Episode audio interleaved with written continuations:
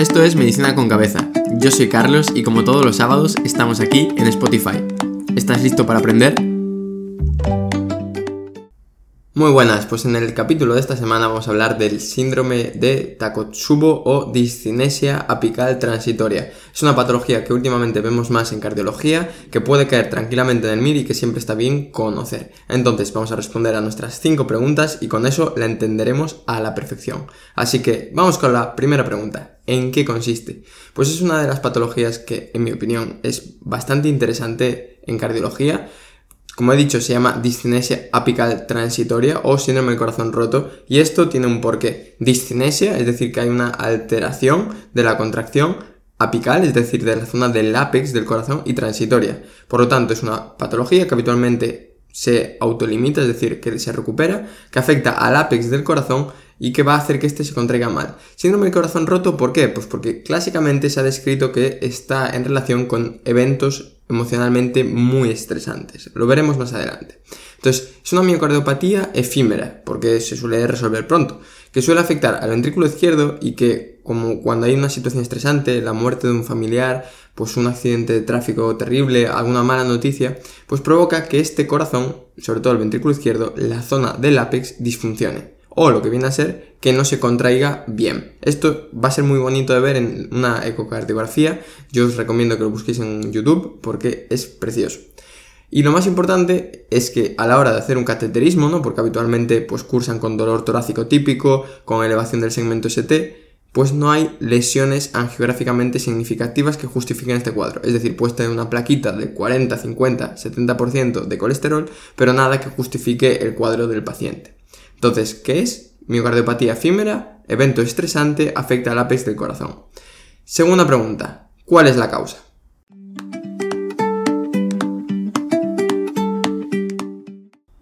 Pues no se sabe muy bien por qué, no se ha podido estudiar todavía, pero el cuadro típico suelen ser mujeres que están en la edad media de la vida y que en el contexto de un acontecimiento estresante muy importante, y que es muy importante, pues depende de cada persona. A lo mejor para una persona es que se le muera un hijo, a lo mejor para otra es que lo echen del trabajo, ¿vale? Pero suele ser a raíz de un acontecimiento estresante, pues tienen este síndrome. La causa principal, o lo que se postula, la idea que hay, es que como consecuencia de ese acontecimiento estresante hay una liberación excesiva de adrenalina que hace que ese corazón sea disfuncionante por un momento. Cuando desaparece esa hiperproducción de adrenalina, el corazón poco a poco vuelve a la normalidad. Como os he dicho, no se sabe con exactitud la causa, y esto, ¿qué va a condicionar? Que a la hora del tratamiento no haya un tratamiento específico. Recordad, si sabemos la causa, sabemos el tratamiento. Si no sabemos la causa, estamos fastidiados. Tercera pregunta, ¿qué clínica va a dar? Un pequeño inciso, y es que si estos capítulos te gustan, estás aprendiendo más medicina y estás, por lo tanto, más feliz porque entiendes las cosas, mi propósito se está cumpliendo. Y lo que te pido es que te suscribas al canal de YouTube y me sigas en Instagram, @medicinaconcabeza, porque son dos cosas gratis con las que me vas a apoyar y yo así estaré más motivado para hacer más episodios. Nada más y seguimos con este capítulo. Bueno, como os anticipé antes, podemos tener un dolor torácico típico, es decir, centro torácico opresivo que se puede irradiar hacia brazo izquierdo, hacia mandíbula, que incluso puede movilizar marcadores de daño miocárdico como las troponinas, y que si hay mucha disfunción podemos llegar a tener disnea y edema agudo pulmón. ¿Por qué? Porque si tenemos un corazón que habitualmente se contraía bien y ahora tiene una fracción de eyección del 15%, porque toda la zona del ápex no se contrae, entonces es pérdida de capacidad contráctil y a lo mejor la fracción de eyección cae a un 20%, ese corazón no va a bombear bien la sangre, va a aumentar las presiones en el ventrículo izquierdo, en la aurícula izquierda y en los pulmones, y podemos llegar a tener edema agudo de pulmón, ¿de acuerdo? Entonces, aunque lo típico es el dolor torácico, puede provocar esa disfunción del corazón, edema agudo de pulmón. Entonces, cuadro clínico típico, infarto. Para que lo entendamos, si un síndrome de Takotsubo nos va a venir habitualmente como si tuviera una clínica de infarto, dolor típico, elevación de marcadores, alteraciones en el electro, puede ser incluso elevación del segmento ST y, como hemos dicho, como consecuencia de la disfunción, si esta es muy importante, disnea, edema agudo pulmón, etc. Esa es la clínica que tenemos que tener en mente. Y la cuarta pregunta, ¿cómo se diagnostica? Nos va a servir para entender el conjunto global.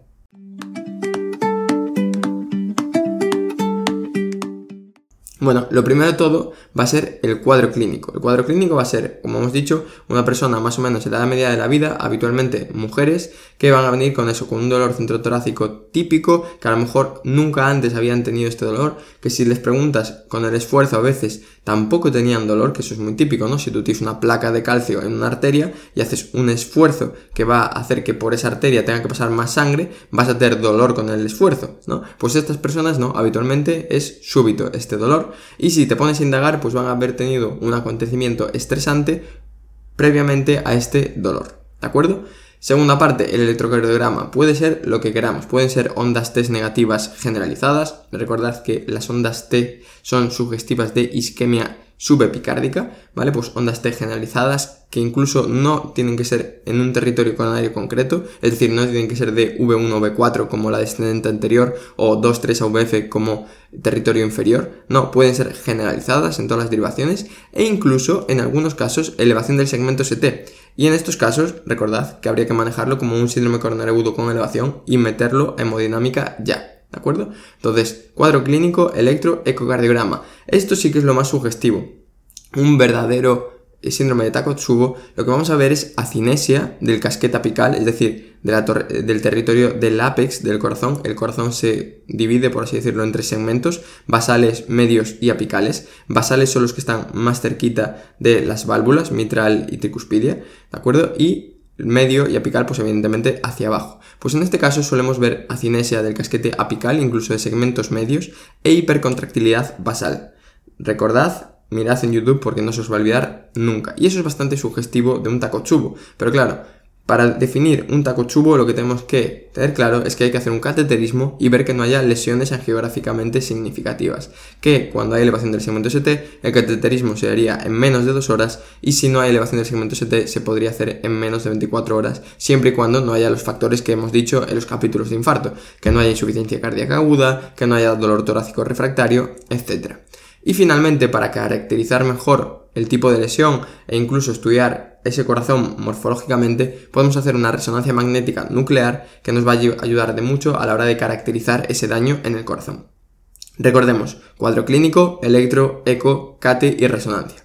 Y finalmente llegamos a la última pregunta, el tratamiento.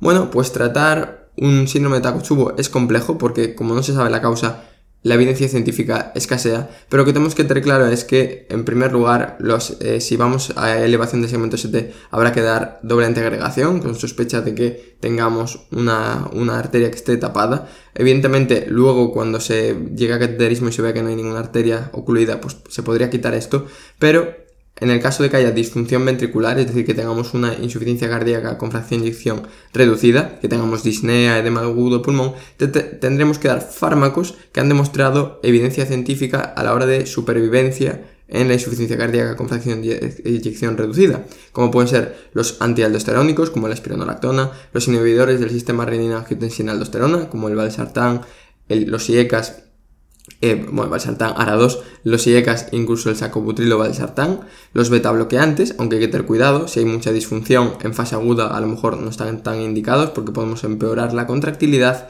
y también podemos aportar, ahora que se me acaba de olvidar, a los SGLT2, ¿de acuerdo? Los diuréticos que han demostrado que son la caña. Entonces, en caso de que haga insuficiencia cardíaca con fracción de eyección reducida, podríamos recurrir a estos fármacos y a lo largo del tiempo, en el seguimiento, si se recupera la fracción de eyección, se podrían ir quitando algunos.